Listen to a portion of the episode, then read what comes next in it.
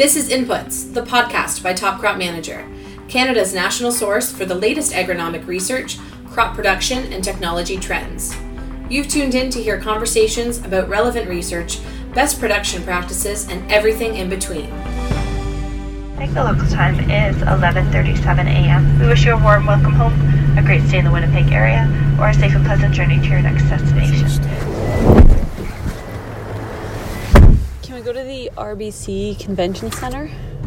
Part of our Discovery Forum is actually the knowledge and technology trans, uh, translation. So, in order to be effective as an industry, you have to do good research that matters to all of your industry uh, value chain partners. Hi everyone, I'm Stephanie Gordon, Associate Editor for Top Crop Manager. This past week, I traveled to Winnipeg to attend the Canola Discovery Forum. It was a loaded event that focused on all aspects of integrated pest management, from producer tools to genetic resources. While I won't be rehashing everything that happened, I do want to share some of the highlights and conversations that I had. One particular conversation was with the bug guy, or as he's known in the industry, Keith Gabert, Canola Council Agronomy Specialist. After his presentation, I asked him what's one area growers can improve in when it comes to insect management. So, growers can improve regardless insect or any other issue they have. Their biggest improvement is scouting in their field. So, I've said in the past, and I've stolen it from others, the best investment they can make in canola agronomy is their shadow. Their shadow in their field, understanding what's happening as the growing season progresses. And you mentioned uh, leaves. Leaves were a good indicator of what how useful are leaves to a grower. So I made that sort of a joke or a facetious comment that there were some really high tech, expensive instruments out in their field, uh, referring to leaves. Uh, a canola plant will tell you if it's unhappy. It'll show you that it's turning blue or green or wilting when it shouldn't. And there's really key indicators as you walk through your crop. But a big green, healthy leaf with no holes in it indicates that your crop's probably off to a good start. If you have some insects that are chewing holes in those leaves, that are going to continue to chew holes in those leaves and move up onto the pods when the leaves are gone, you've probably got a four week window of clues as those leaves disappear that will tell you when you should be out managing insects. And a weekly scouting trip, it would be very difficult to miss that if you were looking for it. And timing, how important is timing in terms of attacking the issue? On timing, it's really critical to sort of understand what the issues are. If this is something that you're going to need to manage in season, or if it's more of a thing that pertains to the crop rotation uh, across your farm. So, timing, I, I, tell growers they need to be looking at their crop every week. But really, as long as you're doing a good job of looking every second week, the chances of you missing something are relatively low. I'm going to put a caveat on there flea beetles seem like they're an every second day kind of a check if you're having issues with them. So, it really depends on what problems you expect and what the chances are that you're going to miss something. Very few of the pests that we have that affect our crop arrive unexpectedly and attack aggressively quickly. So, flea beetles are a good example of something that maybe doesn't follow that rule. But cabbage seed pod weevils, for example, might have a really narrow window of treatment, but we know when that window is. It's when the crop starts to flower. So the grower anticipates he's going to need to scout right at that time. So there's some really time sensitive, critical time periods but nothing that's really onerous for a grower to do. And you talked a bit about how good agronomy is also good insect management, and in particular about stand establishment. Uh, can you talk a little bit about what you were talking about with good stand establishment and seeding depth uh, in terms of canola, and how that really helps the plant uh, remain competitive? So, in terms of being the insect pest specialist with the Canola Council, I often told growers that I rarely see a flea beetle problem that's a standalone issue. So, um, and by standalone, I mean only an issue that's caused by high flea beetle pressure.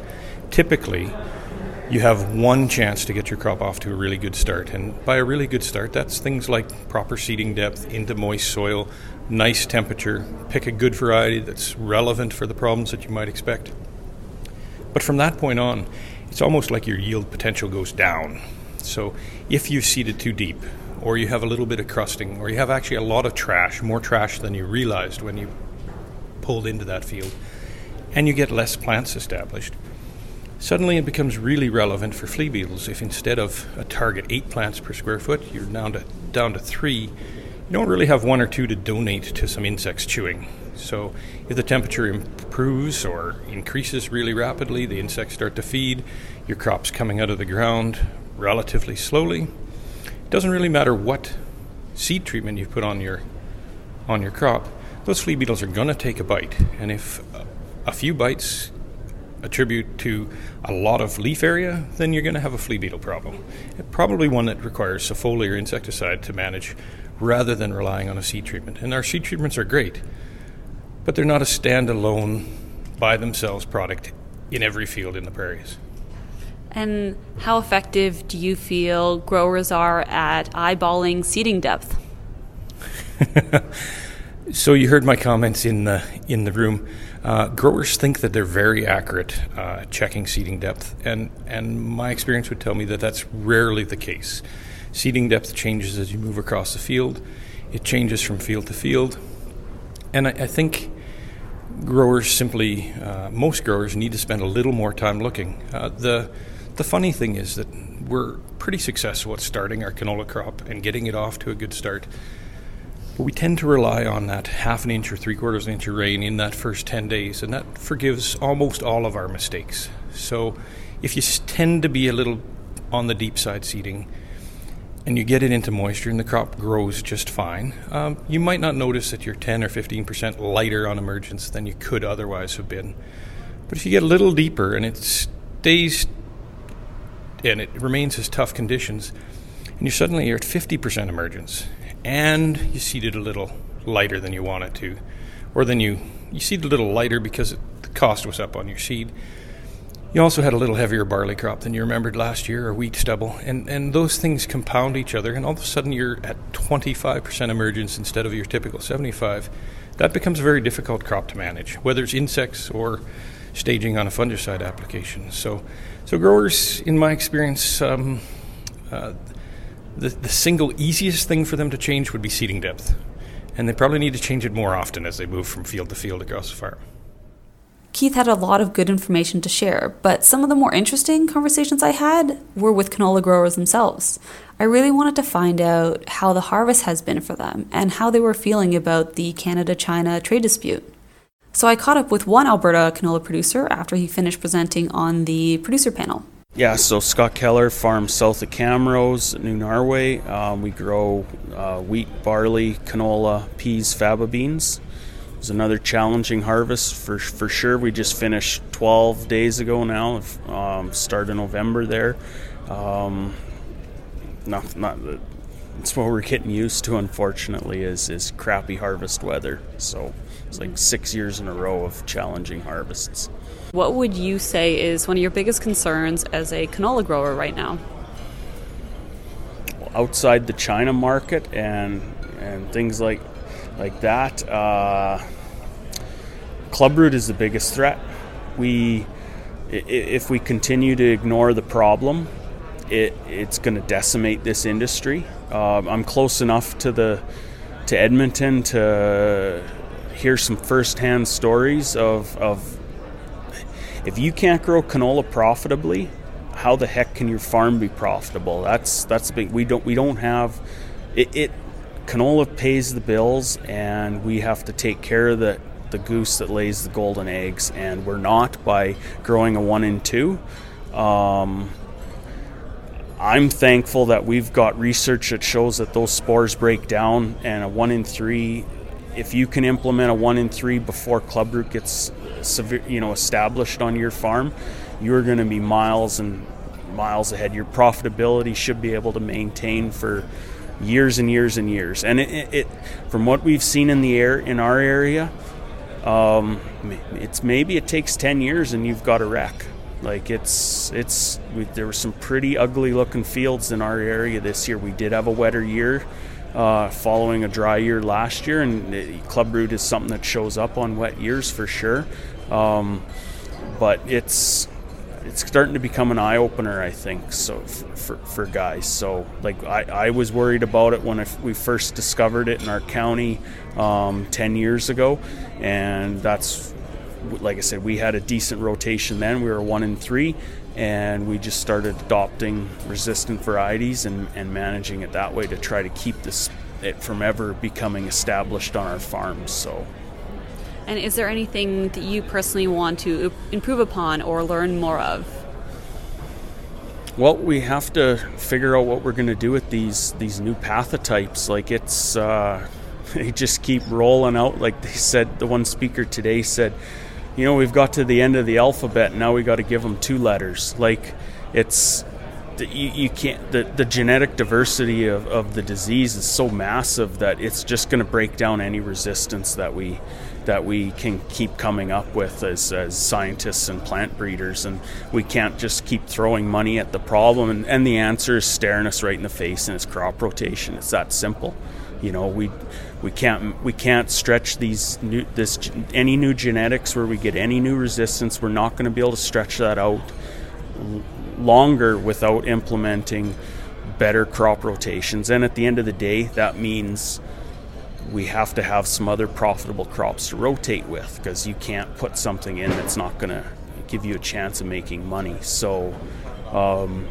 that right there. So alternative cropping options and whatever they may be. Every area is going to be different, but some some guys have the option of, five, six, seven, or eight, and, and they're and that's fortunate for them.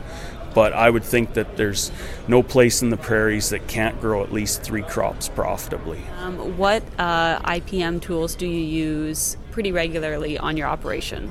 Uh, crop rotation is, is definitely the main one. Um, it's the backbone of any plan. So we've pretty much always had a one in three rotation. Uh, we've moved towards a one a one in four as far as as far as canola goes by adding some pulse crops to our rotation. So um, that's really the backbone of it. And I, have seen where it's reduced just crop crop rotation. You, you really can't do uh, integrated pest management without having a crop ro- a, a good crop rotation. And what was the pulse crop that you added in this year? Uh, peas and faba beans a few years ago, both of them. So, like, peas tend to do better when it's dry, and faba beans tend to do better when it's wet. So, for our area, we're capable of, having both those um, as, as a pretty regular occurrence. So, um, you can't predict is it going to be a wet or a dry year next year and just say, well, I'll just grow the crop. I think it's the weather's going to match. So um, that's why we, we, we tend to grow peas and faba beans both.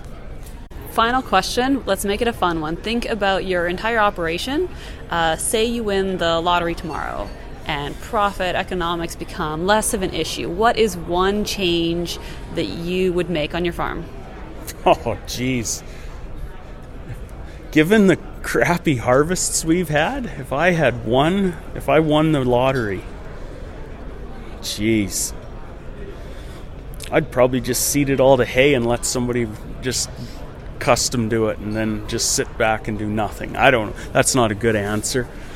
Well, it's not a very realistic question because yeah. that's not what you're dealing with. But say so you haven't won the lottery. Do you have anything that you're really excited to be trying for 2020? One thing in your plans for the upcoming year?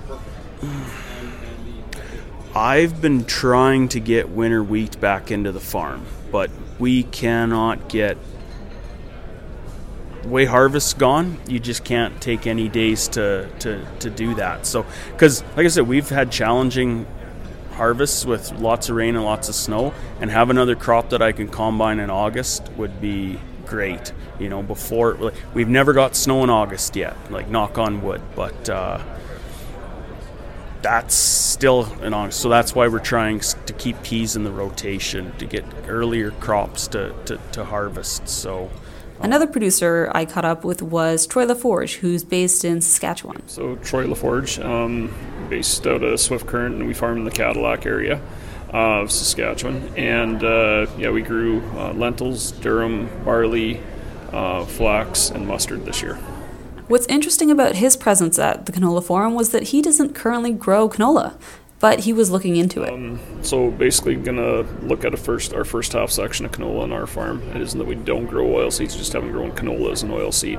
Um, basically, gonna utilize a lot of the research um, that we've implemented in our agronomy group um, and look at basically the water that we have available in our farm in an average year and then get focused on a reasonable target for that and apply the inputs um, reality is, I'm looking at canola because we've got some specific weed issues that I think canola will deal with best.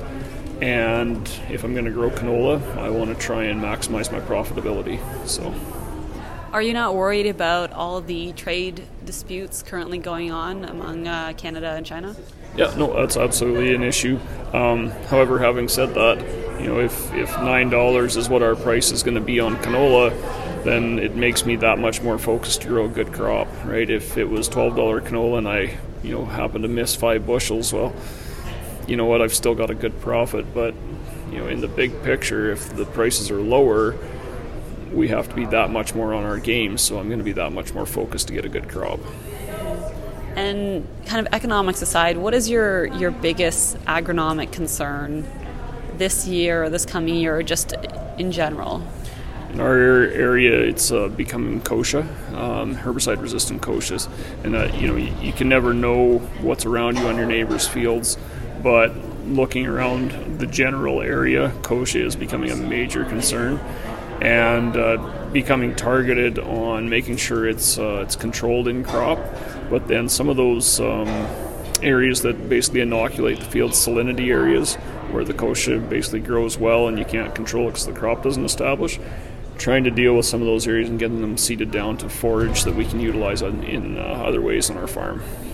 Okay, so this is more of a fun question. Say you win the lottery tomorrow. What is one change you're making on your operation if economics and uh, finances weren't an issue? The big picture, like what's one change you can make? Um, I'd, I, I think I'd build a I'd build a seed cleaning plant. Um, you know, color sorter, um, gravity tables, all the bells and whistles. Uh, I think we've got a lot of capacity to uh, really change the way we farm with seed cleaning equipment on farm. You know, take into account the intercropping idea. I can better sort those crops.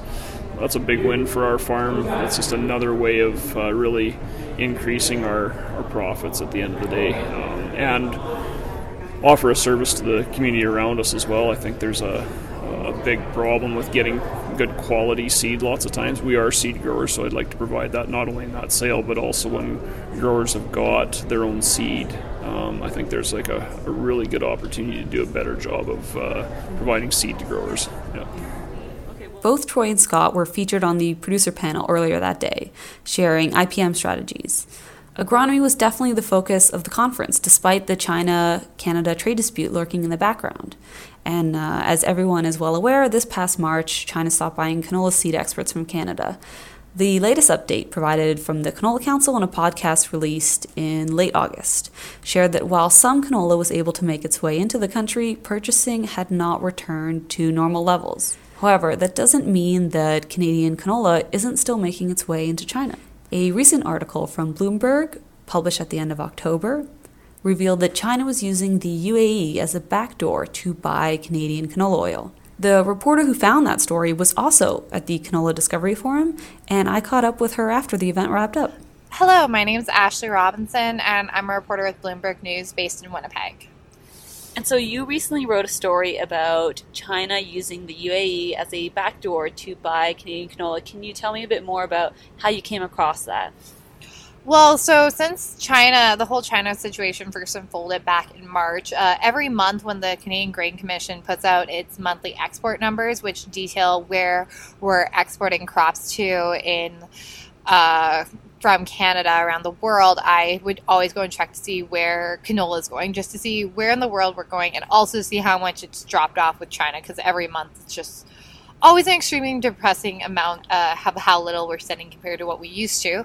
But um, when I looked, there was um, for the September numbers, there was a couple numbers that just popped up right away um, that were different, and they were from Middle Eastern nations. Um, and the one that was really crazy was the United Arab Emirates number. So I was like, that's interesting. So I did something up, and then I was like, I called around to a bunch of different uh, market analysts I know, kind of just asking anyone why in the world would you know like why we'd be seeing so much going to the UAE? And uh, the last guy that got back to me, of course, uh, he said he's like, well, my contact in China told me it's because they're buying what's being crushed in the UAE and bringing it in from in from the UAE to China. So basically, the Canadian canola was going to the United or Emirates, getting crushed there, and then going to China.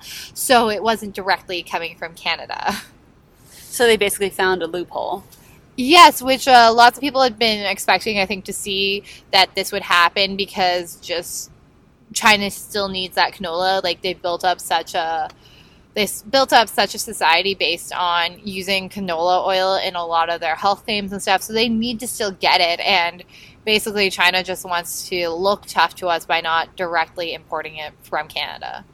And did the analysts say anything about what this loophole means for eventually resolving the trade dispute issue?